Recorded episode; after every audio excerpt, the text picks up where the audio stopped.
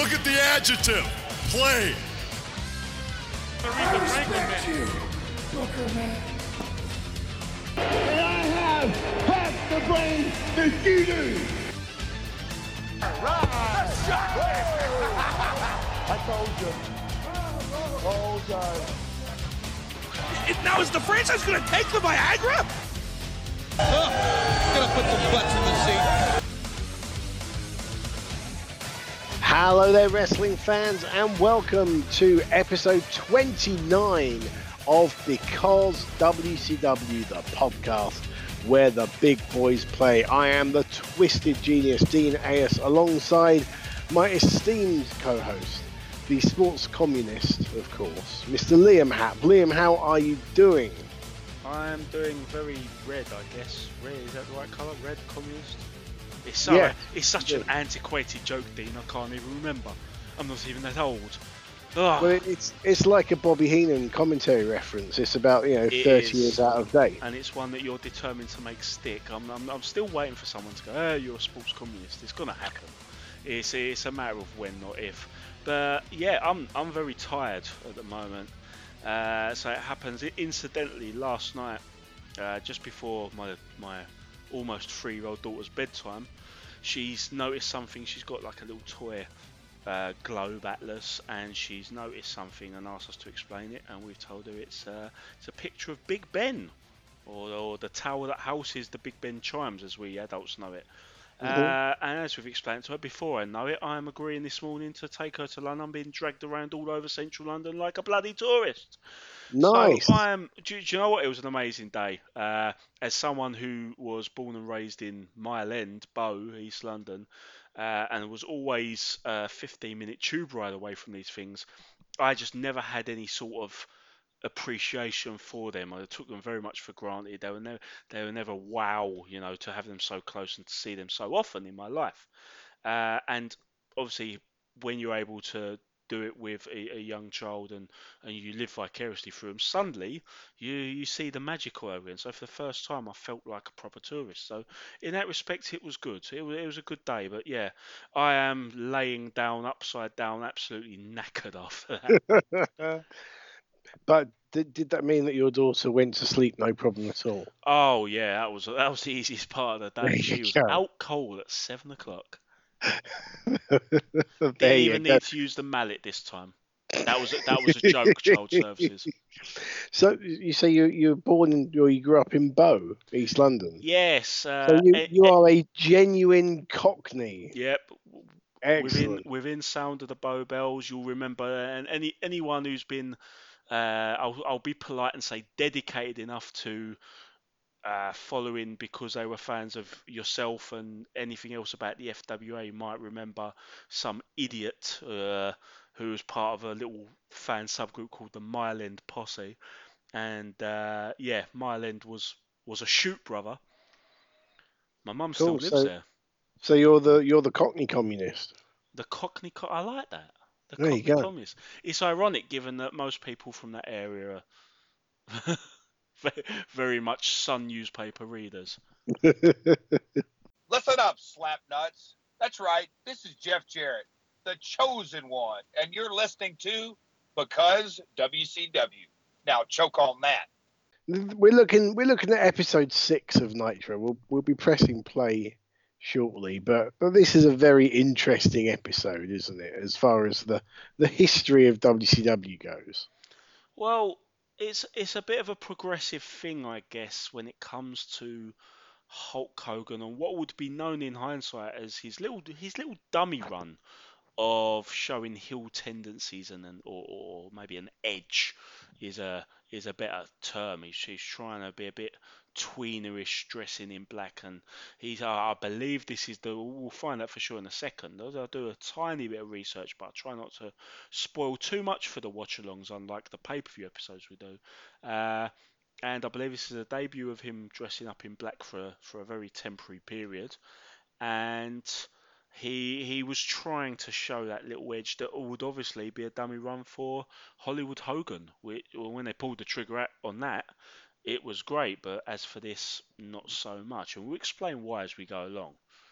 And uh, it's also worth bearing in mind that this weekend that had just passed before the Nitro, obviously on the Monday, was, I believe, um, Eric Bischoff was at the Tokyo Dome for Keiji Muto v Nobuhiko Takada, which was the New Japan versus UWFI feud, which gave him the inspiration for the old promotion invading promotion gimmick and the uh, the creation of the New World Order.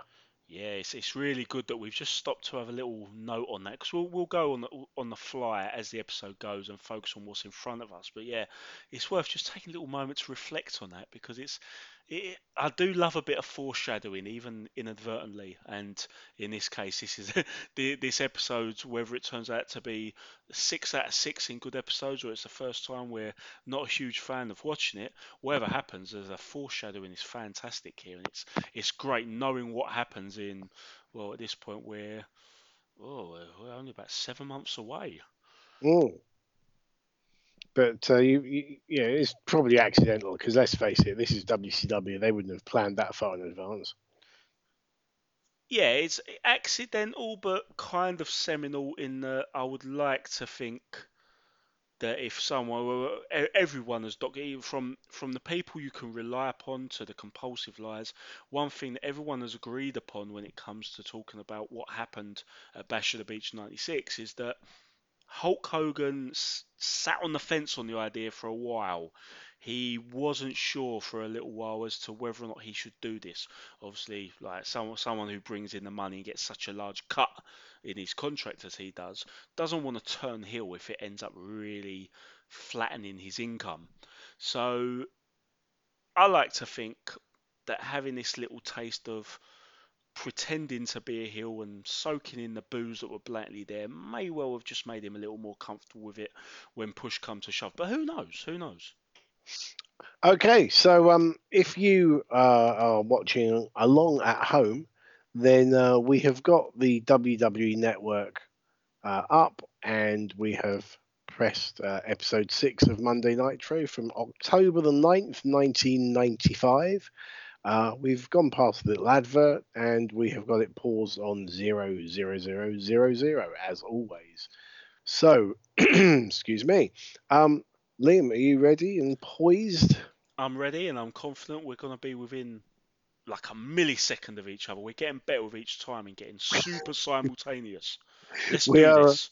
We are indeed. So we will press play in three, Two, two, one. one, play. Hang on, where are my burning buildings? Oh, Oh, we've it's got last week. we've got yes, we got Sullivan, Kevin Sullivan as the old woman. Oh, of course, he shaved the moustache off, didn't Yes, it's Hulk Hitler. That's how you experiment with a heel turn. You get a Hitler moustache. Of course. And yeah, as I said last week, I was a huge fan of Kevin Sullivan just doing more and more outrageous incognito run-ins. That should have been his gimmick going forward, because the Taskmaster was dead. Yeah. Here's your burning buildings, by the way. Finally. But yeah, the recap makes sense. It's a it's an episode an episodic aspect of the show that they actually hadn't really bothered much with until now. So it makes sense that they're doing the old teasers, cliffhangers, stuff like that. So we are in Chicago, big time wrestling city. Somewhere that WWF and WCW have run both many, many times. Usually a reliable audience both at the box office and in the seats as far as noise goes. Usually. Oh god. They're, they're all three of the commentary team are wearing Bears jerseys. Oh, of course, Steve McMichael's Chicago Bears, isn't he? They've, yeah, they've done the old gag where they're not sure what way the camera is, which really doesn't work. So it's a uh, it's a packed packed house, half of which was paper. Pardon me, half of which was papered. Yeah, I think that was a symptom more of what wrestling as a whole had done to Chicago, not necessarily just WCW. But yeah, it wasn't quite the hotbed that it was before and has been since, to be fair. Well, you got to think about the great CM Punk John Cena match. Oh man. They, I Yeah. think the Attitude Era got it back because they were smart enough to to play a lot of TV and pay per views in Chicago. Oh, here comes hot. Sting. Sorry to interrupt. With a US title belt, which he won't be throwing in the bin. a couple more months for that. What's Sting got to say? Oh, Oh. it's an intervention. Yep, he wants to stop the feud between Macho Man and Luger.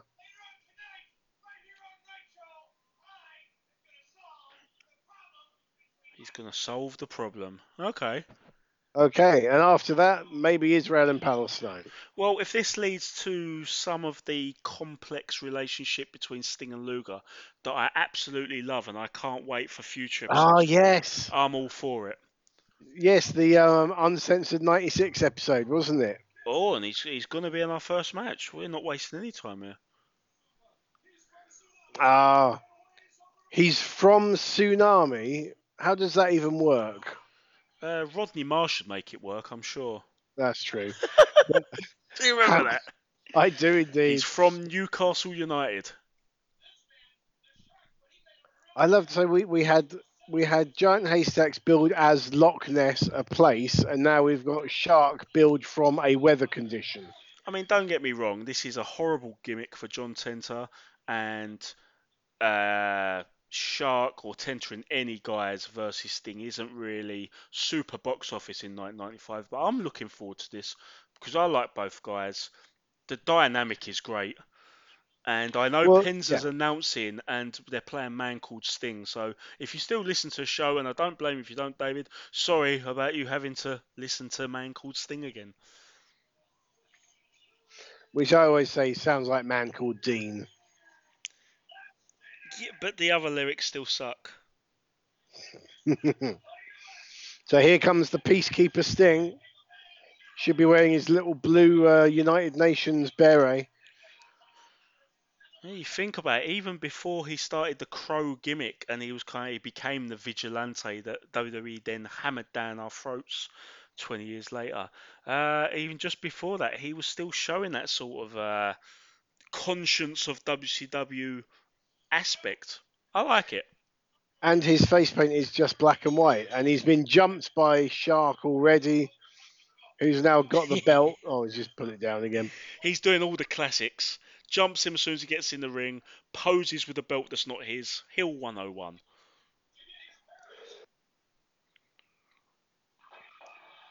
Big always like- power slam. Yeah, I always like that power slam he does. And a nice big elbow. So, like we said, you know exactly what you get with these two. Yeah. Oh, big leg drop. He was never amazing, John Tenta, and people looking thinking, oh, he's just a big fat dude, but I liked him. He he was a smart performer. I thought he was great. I really did. And one of the nicest people I've ever met. Terrible shame that we, we lost him so young to cancer. Yeah. But um,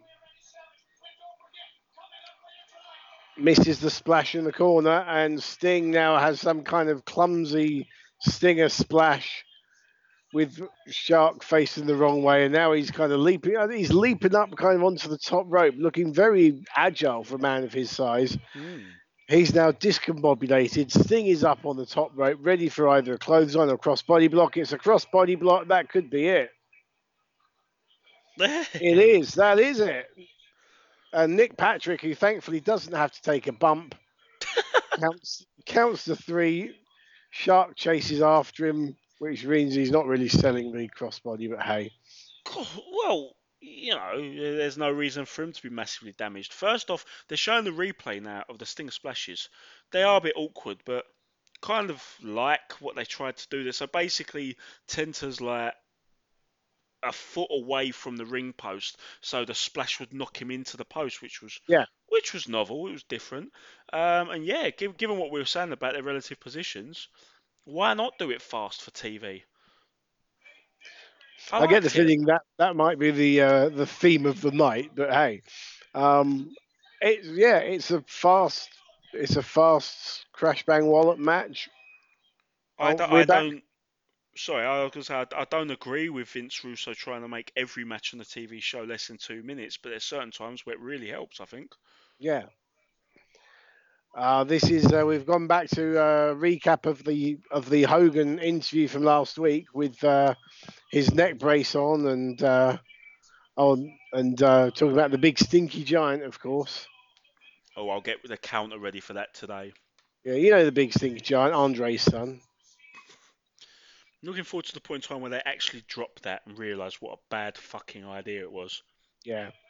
And once again, we're now going to get the angle with there's Kevin Sullivan throwing uh, powder in his eyes. There's a woman with a moustache. He makes a very, other than moustache, he makes a very convincing old woman. a little bit, little bit like Rowdy Ricky Knight in drag. He looks like. I do like your idea though of Kevin Sullivan just just attacking people in more and more random disguises. Yeah. I'd, I'd have gone full balls on with it because he, he, he showed up in full Taskmaster gear at a beach to attack uh, Randy Savage, didn't he? And in this, I'd have just gone completely nuts with it. Yeah. So we've we've now got the giant in the ring and Zodiac. So this is all a recap of what we saw last week because as we have established, Liam, when Poochie is not on the show, we must talk about Poochie. Yeah, I, I don't like it for that. And to be honest, I mean, you know, I was complimenting the fact they did that right at the top of the show. It makes sense, you know, the the whole uh, tying the episodes together for those who might have missed it, or whatever. But no, this is the second time. Are we gonna have a third or fourth? And now we're well. shaving the moustache off. If you if you go if you go very close in and listen very carefully, have the volume up, you can hear Hogan as half his moustache comes off. You can hear him say "Zikyle." Asterisk, you can't actually hear that. But that's a tremendous hit, the moustache. And that's it. And we've got uh, Sabu and the wonderfully named Mr. JL coming up next. Yeah, well, the segue from Sullivan there, you've heard that story, haven't you? What? Uh, I think Jerry Lynn uh, himself said it in a Power Slam interview back in the day. Uh, he was tasked with coming up with his own name for a masked luchador type, and he tried to come up with some fancy names, uh, like that fit in with the with the style of, of luchador names. And at one point, when he was uh, brainstorming, uh, Kevin Sullivan, who was the booker at the time, said, "Oh fuck it, just call him JL." And he said at that point he knew his time at WCW would be fleeting. Ah. Why they didn't just bring him in as Jerry Lynn, I've got no idea.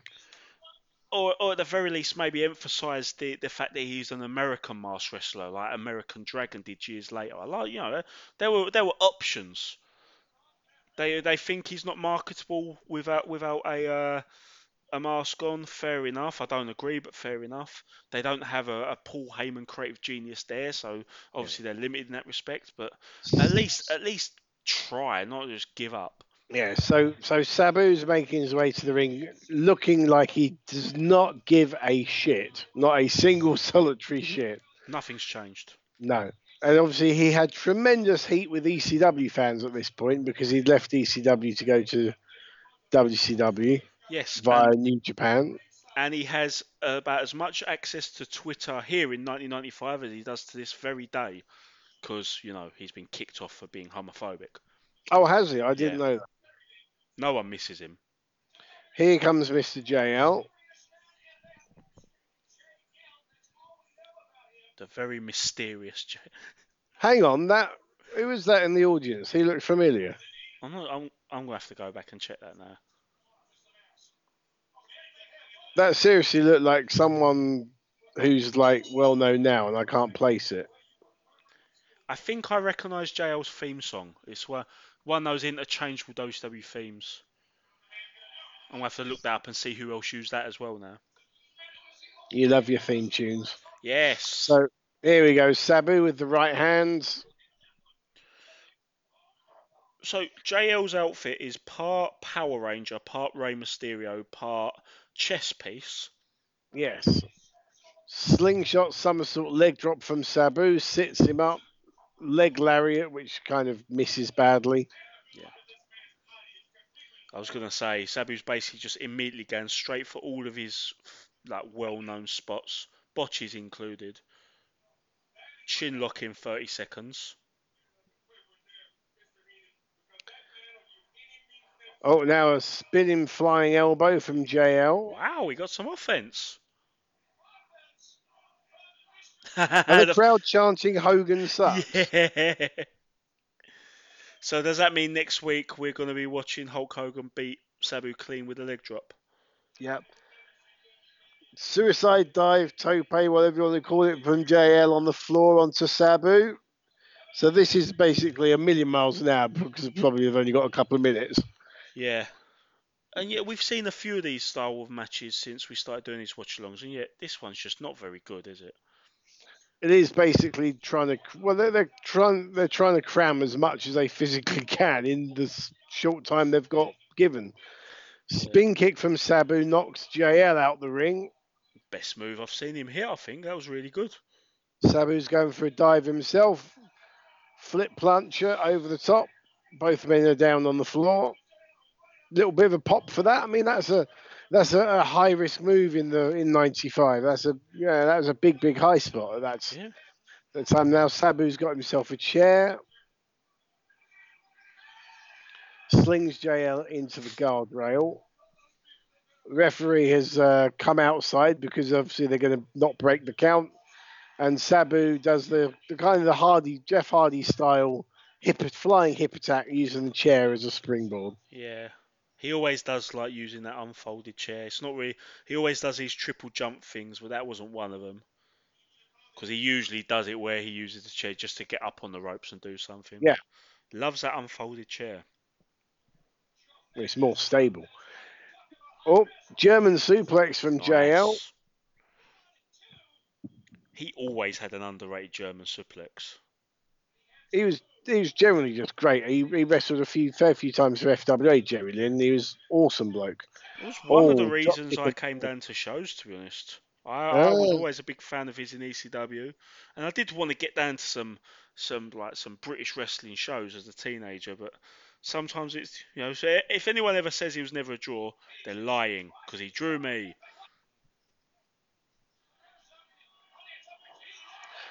Arabian moonsault from Sabu. Now he's going for the camel clutch. It's usually it, isn't it?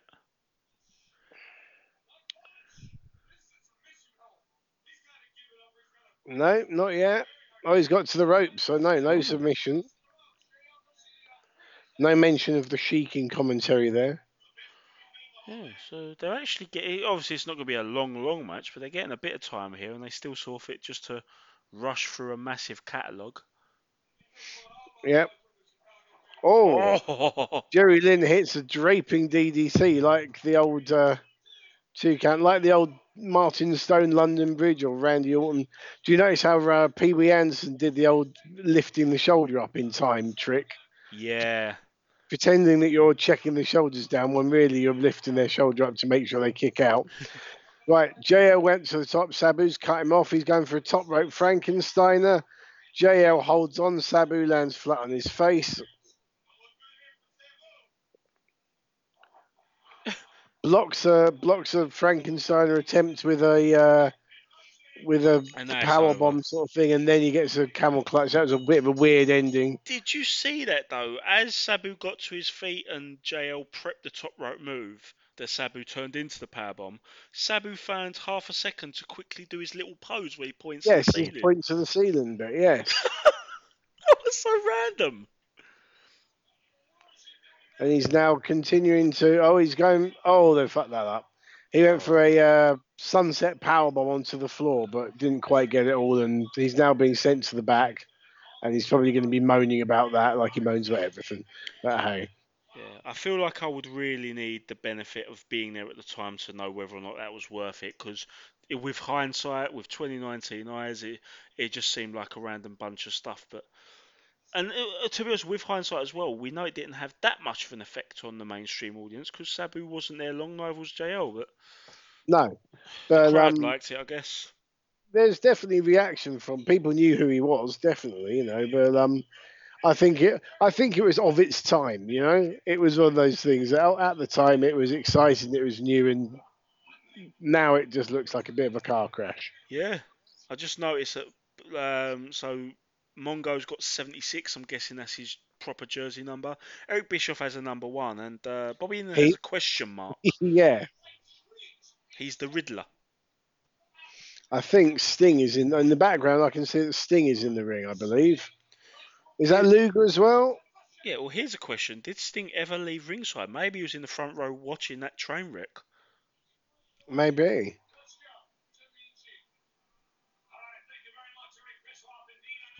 It is Yep. a summit. With Mean Gene. That's what mints it as a summit. You've got to have Mean Gene at a summit. I love the way that Luger is rocking the smart casual look, but with a mullet. Oh, wants Sting Savage. wants the Macho Man out as well, yeah. He's going to make them hug it out. Now, if I was Luger, I'd be unhappy that I had to just walk to the ring and Savage gets his entrance music. He's been revivaled. Holy shit, look at this outfit. Savage looks like he's like wearing my nan's old sofa. It's amazing. Yeah, that that is Del Boy's living room, isn't it? On his on his body. yes. Del Boy's living room. You hit the nail on the head. See, my nan was from what? Just outside Peckham. He he looks like he he sat back and watched the fight between a tiger and a leopard, where they killed each other at the same time and mauled each other and ripped each other to little tassels and shreds. Then casually walked over and, and put them on his back. Oh, here you go. Sting is talking about the fact that the giant has chokeslammed everyone. Common enemy. Good tactic if you're trying to bring two Yep. people together.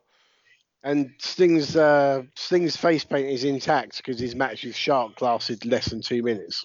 Massive fan of that for that reason, keeping the face paint.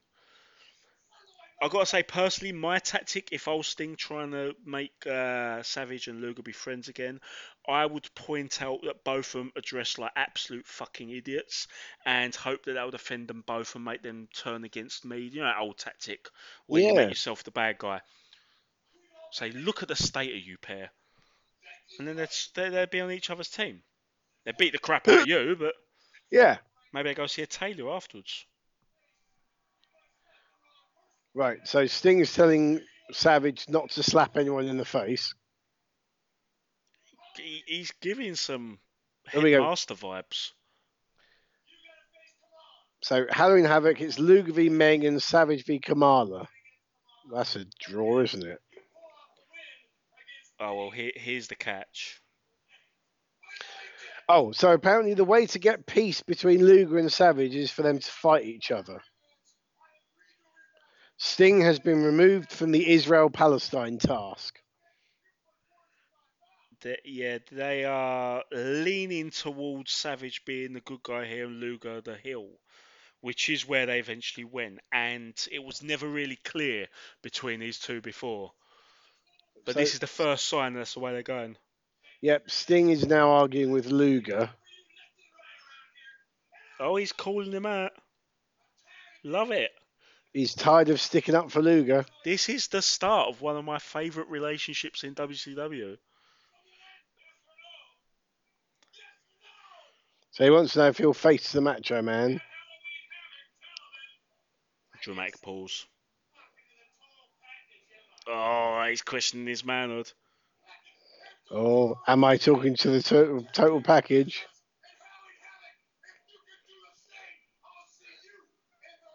So, how the hell? How does the logic work of if they if he wants peace between Luger and Savage, the way to get this is for them to fight each other, assuming they win their matches against their hopelessly overmatched opposition. I guess his logic is that they take care of the people who stick their nose in first, which is what compromised the match the two of them had on Nitro. Ah. And I suppose it makes logic in one other sense. Could you say, oh, well, why why say they have to win their matches? Uh, because it guarantees they will, because they're not going to deny us the match. But let's face it, everyone knew they were going to beat those two Yeah. scrubs anyway. So, no harm, no foul. yeah. I'm not saying it's great booking, but no harm, no foul. There, there was there was another another answer that I, I have on my card. It's a, it's a lot shorter. In fact, it's two words. Suck it. Mm, no, it's it's it's closer to closer to home than that. You know, maybe uh, maybe what we call this podcast. You know, uh, No, I'm drawing a blank, mate. this, um, the answer of why to me the answer of why Oh, hang on, hang on, hang on. It's Yeah. Disco Inferno's theme. Disco's coming out. And See, yes, I- I am I- pulling your chain, Dean. I'm sorry. has he been banned from Twitter yet? no, because then there'll be no reason to log on. Oh, okay, But go on, you get your line in. Go on, say it. because WCW. There we go. So I just caught. Him. Ding ding ding ding ding. I'm in one of those moods today. I had to be an arse. Yeah, sorry.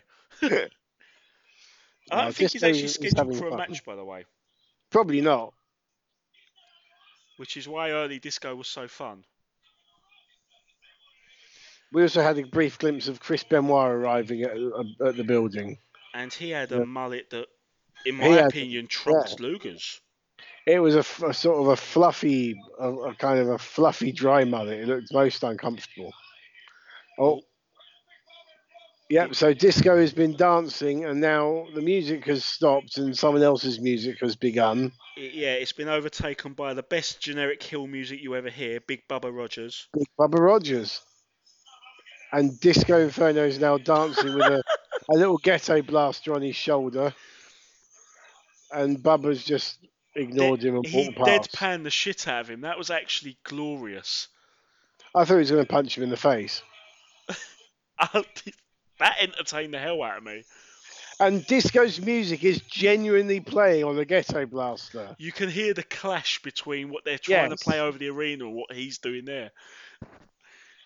Worst mix ever, but but very entertaining. Here comes Hawk. Uh, is this is this one of our quick? Let's try and draw a crowd in Chicago. Put Hawk on. yes, we had Sabu. I, th- I think from proximity, you know, Detroit, the Sheik. I think he there was definitely a good reaction because of that. Oh, I think Hawk's gonna kick his stinking teeth down his stinking throat. No, he didn't. No.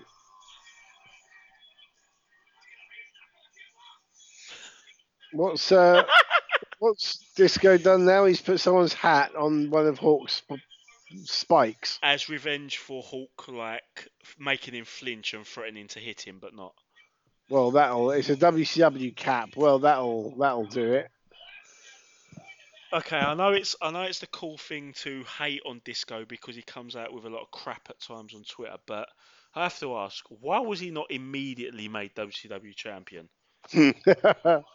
he was hugely entertaining. And then he should have held it until Ernest the Cat Miller found his groove as a heel. Oh, amazing! That'd And that great. should have been the that should have been the be all and end all of WCW's title lineage. Mostly because Yeah. it would have killed the company. But I don't care. So once again, we have the heel jumping the face to start the match. Good. Now put your feet on the ropes when you pin him, or try and pin him. And apparently, this is Hawk's first match back since his arm was broken. Ah. I'm not entirely up to speed with whether that was an angle or not, to be honest. Hmm. Yeah, he's, he's over in Chicago. Surprise, surprise. Yeah, and he's now no selling. Oh, he's selling again. He's allowed to. Him and the Yes. Samoans. Ah, the uh, rule of wrestling that all Samoans genetically have ridiculously hard heads. Yep. Rogers was trying to ram his head into a turnbuckle. He's allowed to no sell. Oh, but he eats a boot. Oh, straight into a power slam from Hawk. And Bossman was a big lad. Oh, Disco, Disco's on the apron now, dancing. And now he's going to get the shit kicked out of him by Hawk. Yep. You oh can no, he's just he's literally ripping the shirt off his back.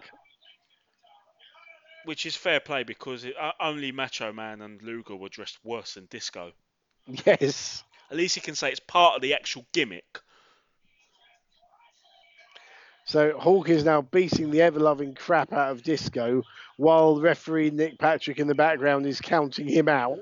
Yeah, and you can tell it's gonna be a counter. Oh, he's know now realised. He's now realised and running. Why? Do you know you could tell that was definitely going to be a 10 count at the end of the match because the referee was counting competently. It's true, isn't it? Unlike the uh, previous Sabu match where he was getting dangerously close to 10 and jumped out of the ring and told him to get back in there. Yeah, and they and they count like ridiculously slow. When This they're actually counting competently, they're, they're, they're actually doing the finish. They're doing their job. So it's been a it's been a star-studded uh, Nitro so far. Oh shit! It's the interview with Hogan. Here we go. Here we go. This is not a drill. Well, actually, it was a drill. This was a practice run, wasn't it? It was- Yeah, said. I, I have to disclaimer. It's not really such a thing as the Hulk Hogan interview at this point.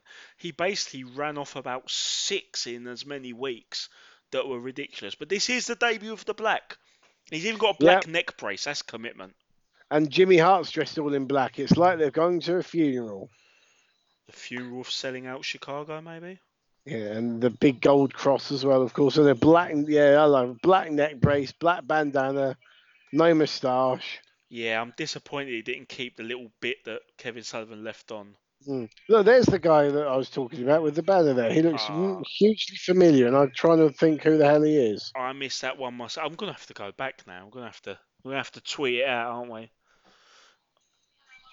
It's going to be blindingly obvious. Not to me, because I couldn't even figure it out myself. I didn't even notice he was on the screen.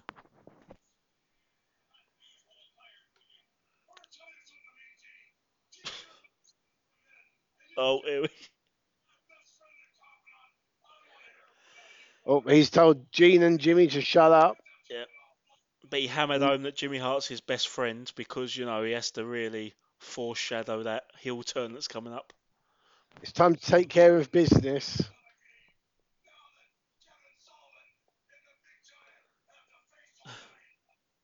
The big giant, not the big stinky giant. Uh, oh, Andre reference And yeah, number one. if his, His son, son- ding ding ding. Fuck. This is going to get uncomfortable. Oh, Hogan is saying if Giant comes out now, he'll rip his neck brace off and beat him in the ring right now. Oh, he's been barred from the building. Apparently, there's an injunction out. Because that's that, that's how uh, restraining orders work, isn't it? Something like that. Hogan's refusing to accept that. He's also the most tanned man in the world. Oh, Oh, here we go. failed shots at Vince.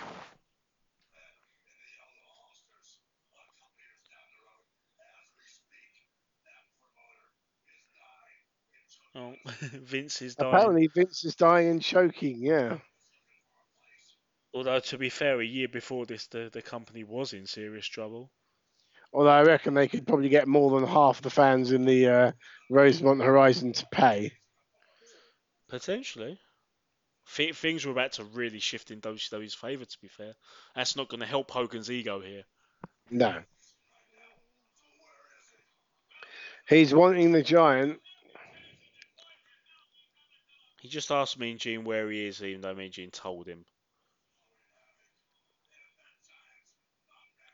I love Hogan's interview mannerisms when he's got the neck brace on. It makes him look more animated when he moves less. Because he's basically just twitching with his, you know, with his core staying in the same place and everything else is flailing around.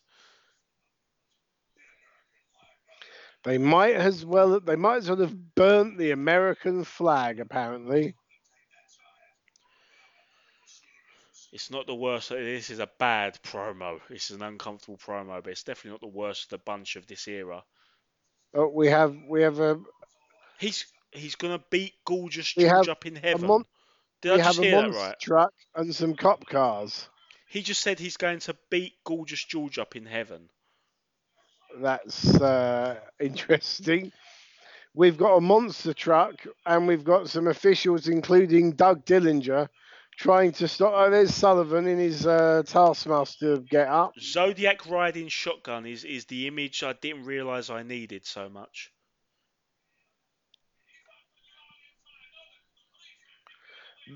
The police apparently are keeping him away by driving behind him.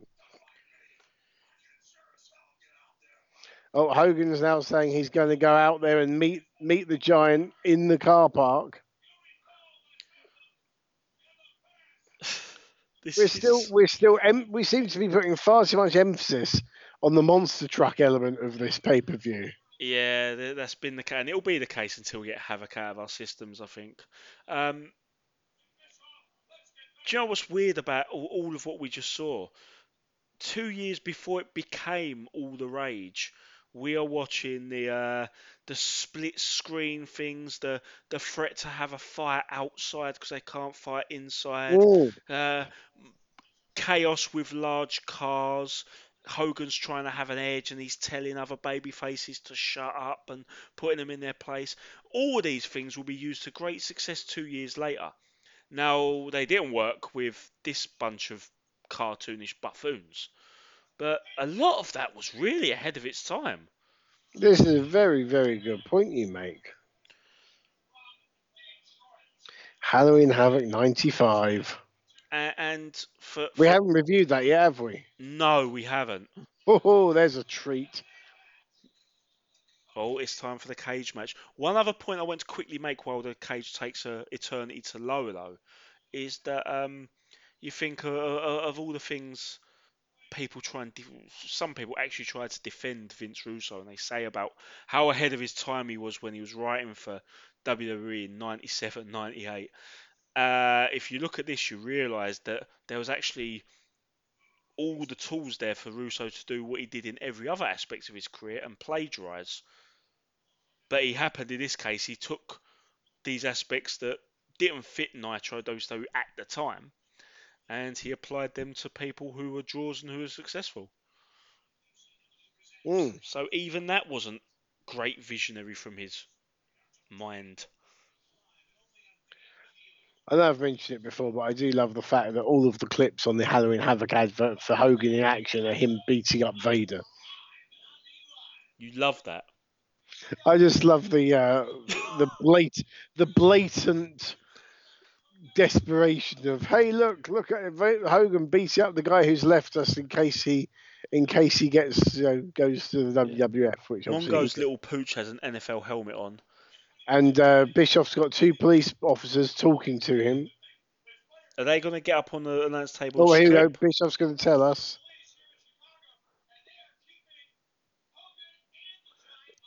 They're keeping Hogan and the Giant apart, apparently. They're so busy keeping Hogan and the Giant apart that two of them have been able to leave their position and go and talk to Eric Bischoff during a live television broadcast. To be to be fair, I just assumed that Bischoff had hired strippers. ah, was that just when he's in Atlanta? Yeah, probably. So here we go. It's time for a cage match. Ric Flair's music is a playing. So on the one hand, we have got less than ten minutes left of this video. Yep. On the other hand, it's Flair versus Arn in a cage. It's not gonna last long. It's not gonna. We'd we'd know more of its folklore if it was amazing, but it's Ric Flair versus Arn in a cage. even Ric Flair is even hurrying to the ring. He knows that you know time is running out. But it fits. It, it fits in. You can get away with it here because it's a grudge match with a purpose. Arn already being in the cage on the other hand. That Oh yeah, that Arn's smacks of doing. rushing. Yeah, But Flair should totally be arriving like this, given the storyline. He's. Oh, I thought he was going to go straight for Arn, but he just ran the ropes instead. Jukes are up. here we go. And Arn starts off trying to whip Flair into the cage. Got to say, this from is Flair. this is a really shitty looking cage. Yes, flimsy, isn't it? It's short. They've not secured the corners together because of Russian, I guess. But even the chain link is uh, coming off the bars. I don't see what the problem was with the. I know people hated it, but I liked the blue bars of WWE back in the old days. Yeah, they were They were of their time. Oh, Flair goes headfirst into the cage. Is he going to bleed? Think it, it was more the escape rules than the actual nature of the cage that was a bit weird. Hmm. I like the old blue bars.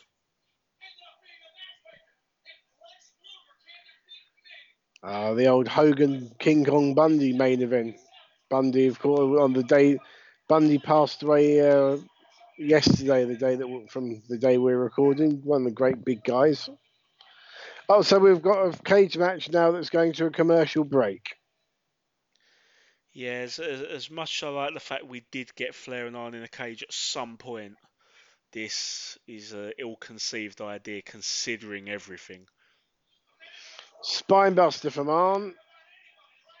This is just rushed to hell, though, isn't it? I think I'd rather watch gifs of Arn hitting the spine buster than matches in which he uses it. Because if I watch a full match, it just reminds me that it was technically very seldom his finisher. Oh, it was never his finisher. It was just one of his signature moves, you know. I think it finished a few squash matches on, on, on the Oh, usual poss- syndicated shows, but that was Yeah. it. We've got a replay of how Flair and Anderson were up on the top, and Flair chopped Anderson, and he dropped down and crotched himself on the top rope. Know how WWE meticulously structure their matches for live uh, broadcasts to ensure that the wrestlers are basically just doing a chin lock during the advert break. WCW production values at their very best slash Ah. worst. now Arn goes into the cage, and Flair's grinding his head on the uh, on the buckle, on the buckle, on the cage. He, did a little flick with his hand there, but I don't think blood was acceptable at this point, was it? I don't think it was. No, I think they'd gone a bit more PG because didn't they have a War Games with no blood and everyone was complaining? I mean, he's not bleeding, so he, he just think- did the yeah. little hand signal like he was going to. Maybe Yeah, in muscle memory. yeah, I think I think the crowd were chanting "We want blood" just then. wouldn't sure. be surprised. For the record, I don't think a War Games needs blood. Uh, I don't think there was blood in the '94 one with the Stud Stable and the Nasty Boys and the Rhodeses, and I like that one. But yeah, the the, the last War Games was that cartoonish one-sided mess with the Dungeon of Doom and basically Yeah. every top face in the company. So yeah, So Flair is now ramping up a gear. Big vertical suplex leaves Anderson up there. Selling it himself, as I like that. Oh, and Pillman now is trying to. Pillman's trying to get in now. Given how shit this cage is, it won't take him very long. No, he's climbing the cage. It's a cage without a roof. It's the Flair last is- thing we needed to uh, to completely make the cage pointless was to have someone just hop over it. But he didn't. He didn't make it. Flair hits a move off the top rope. This is historic. Flair hit a, a double axe handle on Anderson. Pillman didn't get in the cage. Flair now does that old leg crusher, dropping the the knee or the, the, the shin across his knee. He's now going for the figure four. Anderson rakes the eyes. Pillman's back to his feet, but outside He the cage. He didn't rake the eyes. We we just found out why Pillman's interference was telling and did negate the cage because he put something on his hand and he just knocked his lights out with it. Ah.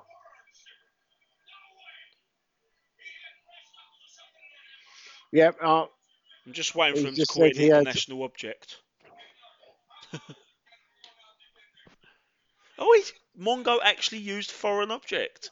yeah. I miss the early 90s where they actually used international objects to avoid making Turner executives nervous. Yeah, he definitely had something Arn his fist. Yes. So the cage match ends with interference. Yeah.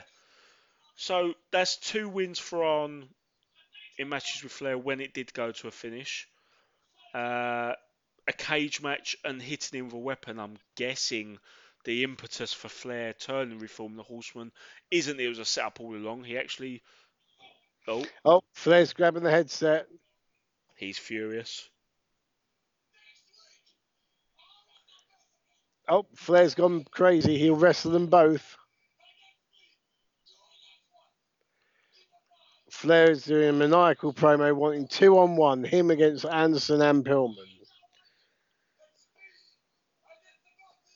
Yeah.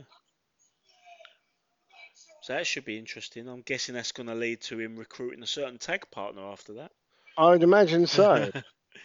so someone who looked very authoritative in playing Peacemaker slash Dad earlier, and that's all going to be undone when he agrees to team up with Flair like a fucking moron. and Flair has also broken Bischoff's headset. Yes, good. They're still working, so he needs to come back. Yeah. So we're now uh, we're now wrapping up. Well, that that wasn't. I don't know. That was just that, that whole episode felt very. Everything was very very rushed. I think for me, technically, I've got to say it's it's six from six in good episodes. I was worried with what I knew going in, with very little I knew going into this one. I was concerned that it was going to be the first one I didn't enjoy. It. I enjoyed it enough, but Oh, yeah, it's- it's definitely the weakest of the six so far. I'd say. Yeah, storyline wise, it's keeping you engaged. You, you, know, the stories are all continuing. You want to see what happens next week, but the action in the ring is like is, is very rushed. And I guess you know, I don't know how long it is before they go the two hours, but maybe at this point they're thinking we can give the matches a bit longer, or, or just put twice as many matches on. Oh yeah, it's it's been proven over time that two hours is perfect for a TV show, and an hour is very good. But this is their flagship show, so they're not really able to get as much because they're trying to go head to head with WWE and pu- put this forward as a huge thing. Uh, an hour is tough to do that. Yes. Two two hours Nitro, one hour Saturday night is the sweet spot, if you ask me. Thunder was unnecessary, but what can you do when they're saying put this show on now? Yeah. Um, The crowd, the crowd seemed eh, quiet. They didn't seem massively into things to me. Yeah, where, where was Raw the other week? Uh, Raw's Grand Rapids, Michigan. No, the other week, the infamous one where the crowd was abysmal. Was it Corpus Christi? Oh, just recently, you mean? Yeah. Um, La-? Lafayette, Lafayette. Louisiana. So, yeah, it compared to Lafayette, they were fantastic. Oh yeah. compared to Chicago standards, yeah, I see what you mean. It's the best way to or, gauge it. uh, or compared, do you remember when they did Raw in Liverpool and Vince, uh, or it SmackDown in Liverpool and Vince cut a promo on the crowd for being generally shit? Do you know what? Here's an interesting thing. We're talking about how the cage match was rushed. A lot of things were rushed. This is how bad their time management were. Uh, we are still listening to the commentators. We have not told anyone on the podcast what they're saying because they're not saying anything. No, they're basically No. filling an extra three minutes. Yes. Next week, Diamond Dallas Page and Johnny B. Badd. They rushed the main event and then had to fill three minutes anyway. Amazing. Why? You know why. Oh, oh for crying! I feel bad from earlier. Why? Because WCW. Yay! When when we agreed on the name of this podcast, I didn't realise you'd get so much fun out of it. oh yeah. And So, um, I've that's a wrap. also um, yeah, also just got to mention that one of the once again one of the dark matches on this uh, on this show was uh, for the world television title. Sorry. One of the dark matches Yes. on, on this was Diamond Dallas Page defeating Alex Wright to retain the world television title in a match. Ah, yes. televised. No, I remember now because this happened once before in the watch-alongs. That's that's your favourite little quirk, Yes. isn't it? Yes, we also had Eddie Guerrero and Dean Malenko, but maybe they got a bit more time being a dark match. Who knows? If it if it makes you feel better, they'd continue that trend because over the course of the next year or two, the United States title will be held almost exclusively by non-Americans. Oh, yes. Right. Well, um, that brings episode six of uh, WCW Monday Nitro to an end. Just before I go, a couple of quick cheap plugs. Um, couple of big shows I am uh, commentating on very shortly. Uh, March 17th at the Resistance Gallery in Bethnal Green, London. Uh, IPW live in London. Uh, I said that's Sunday, March 17th. And then a week later, Sunday, March 24th, we are back at um, the Mote Park Centre in Maidstone with our international battle royal. We've got some guys from Ring of Honor, Matt Taven, um, and we've got I think Madsen Rain coming over off the top of my head. I really should research these things before I say anything. Um, but Ah, also, watch-alongs. It's unedited. Yeah. Just go with it. Make Also, up if-. If you're if you're watching this um, very close to the beginning of March, then um, you can see yours truly commentating on Sky Channel 192 at 9 p.m. on Friday. Um, this week and next week, uh, I will be on the at the commentary desk um, from uh, including um, on next week's main event is a three-way between Mark Haskins, Kip Sabian, and PAC, which is absolutely fantastic. So worth going out of your way to watch. Um, that is all from us for this week. So on behalf of my uh, esteemed colleague, Mr. Hap, this is the Twisted Genius saying thanks for watching, thanks for downloading, even, and I'll see you ringside.